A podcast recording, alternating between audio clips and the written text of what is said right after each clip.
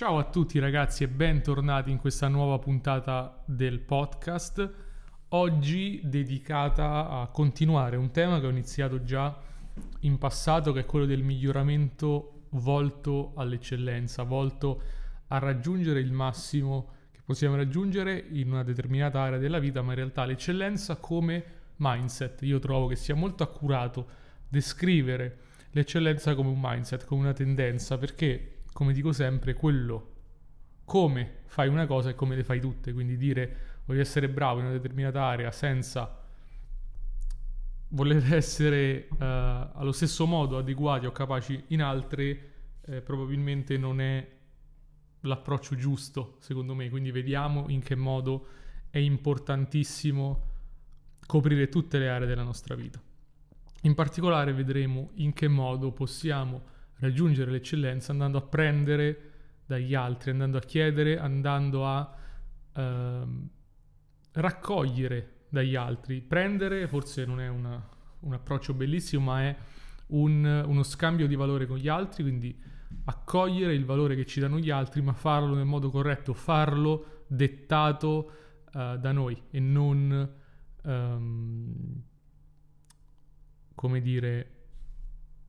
forzato e non, senza ragionare. Molto spesso vedo questo problema delle persone che prendono dagli altri, copiano, ma non fanno proprio quel tipo di ragionamento, quel tipo di principio, quel tipo di informazione.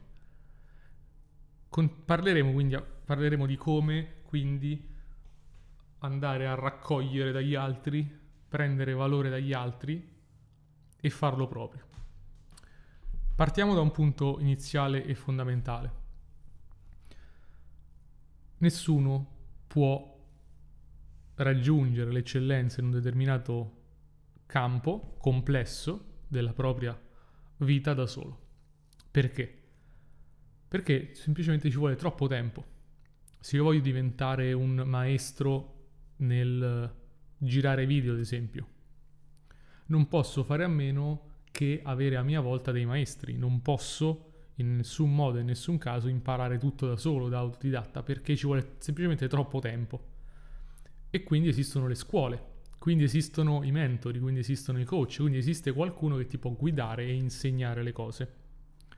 Partiamo quindi da questo principio che è verticale per quanto riguarda le scuole, cioè è normale che se vuoi imparare qualcosa, un'arte, un mestiere, vai a scuola e impari i principi, impari le tecniche, eccetera.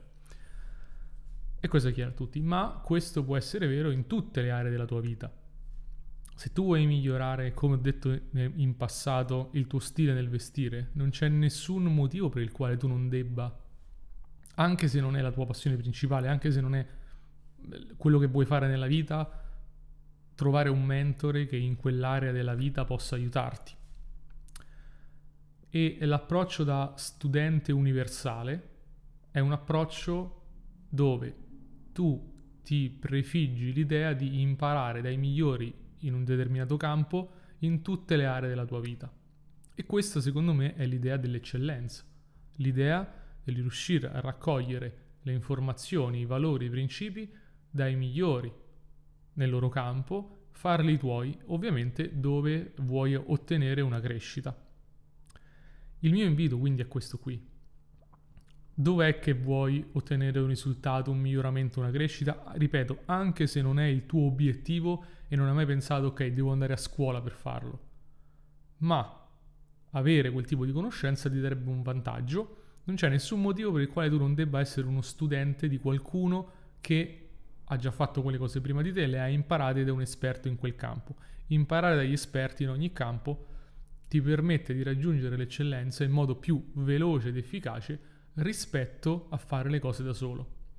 Ad esempio, c'è chi dice ok, il mio destino è diventare, non so, un trader, quindi vado a scuola di trading. Ok, benissimo.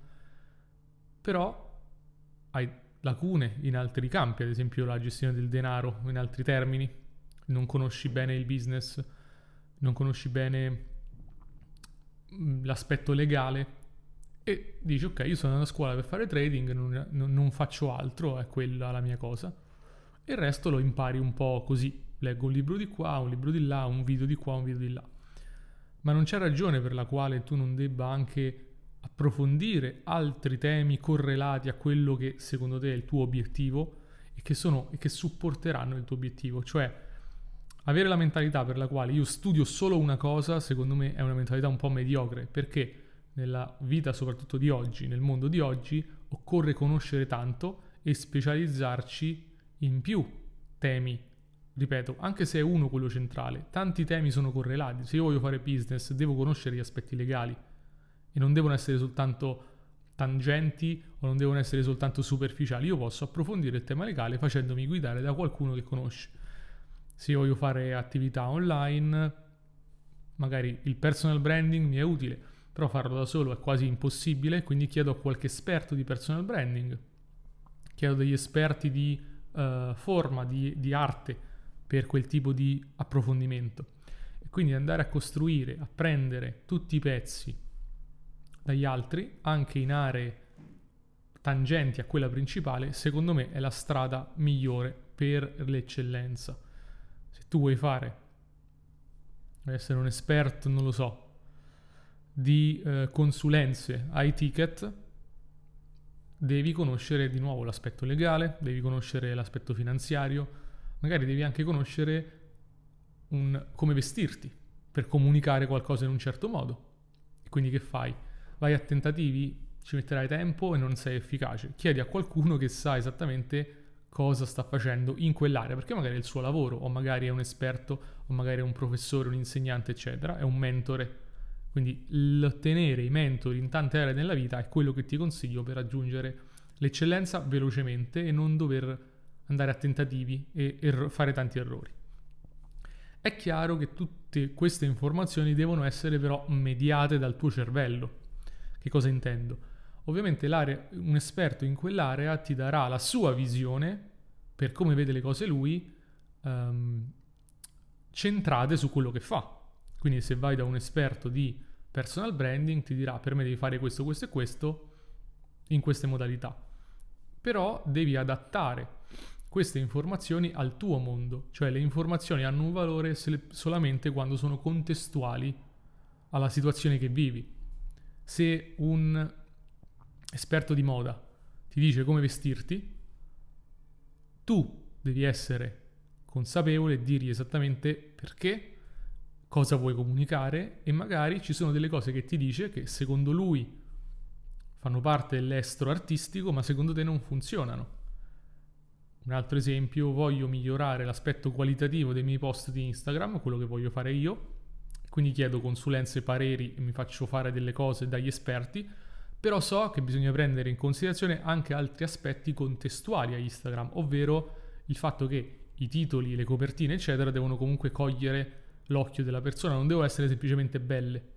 Un esempio è YouTube: facciamo una copertina per YouTube ma non deve essere semplicemente bella. Quell'artista ti dice come farla bella, ma non ti dice cosa funziona su YouTube, perché non conosce i meccanismi di YouTube, non conosce gli algoritmi e quindi non può esattamente centrare il punto. Quindi tu, come essere pensante, devi essere in grado di filtrare le informazioni e organizzarle in modo coerente a quello che vuoi ottenere. Un esperto di finanza ti dirà come gestire i tuoi soldi, ma non sa quali sono i tuoi obiettivi e non riesce a filtrare tutto quello con le tue lenti.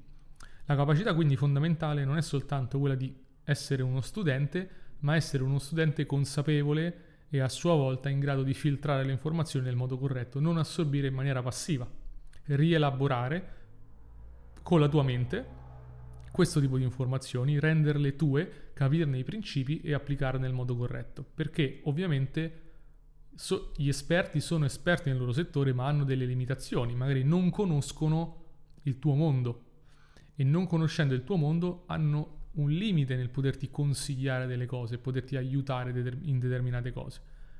Occorre quindi, è corretto prendere da tutti, dagli esperti, dai mentori, ma occorre sempre filtrare le informazioni e adeguarle a te. Se un'informazione che per il tuo mentor è corretta, puoi e hai il dovere di dire: ok, questa cosa però nel mio caso potrebbe non funzionare, e aprire un dialogo con quella persona per poter trovare una mediazione che funziona.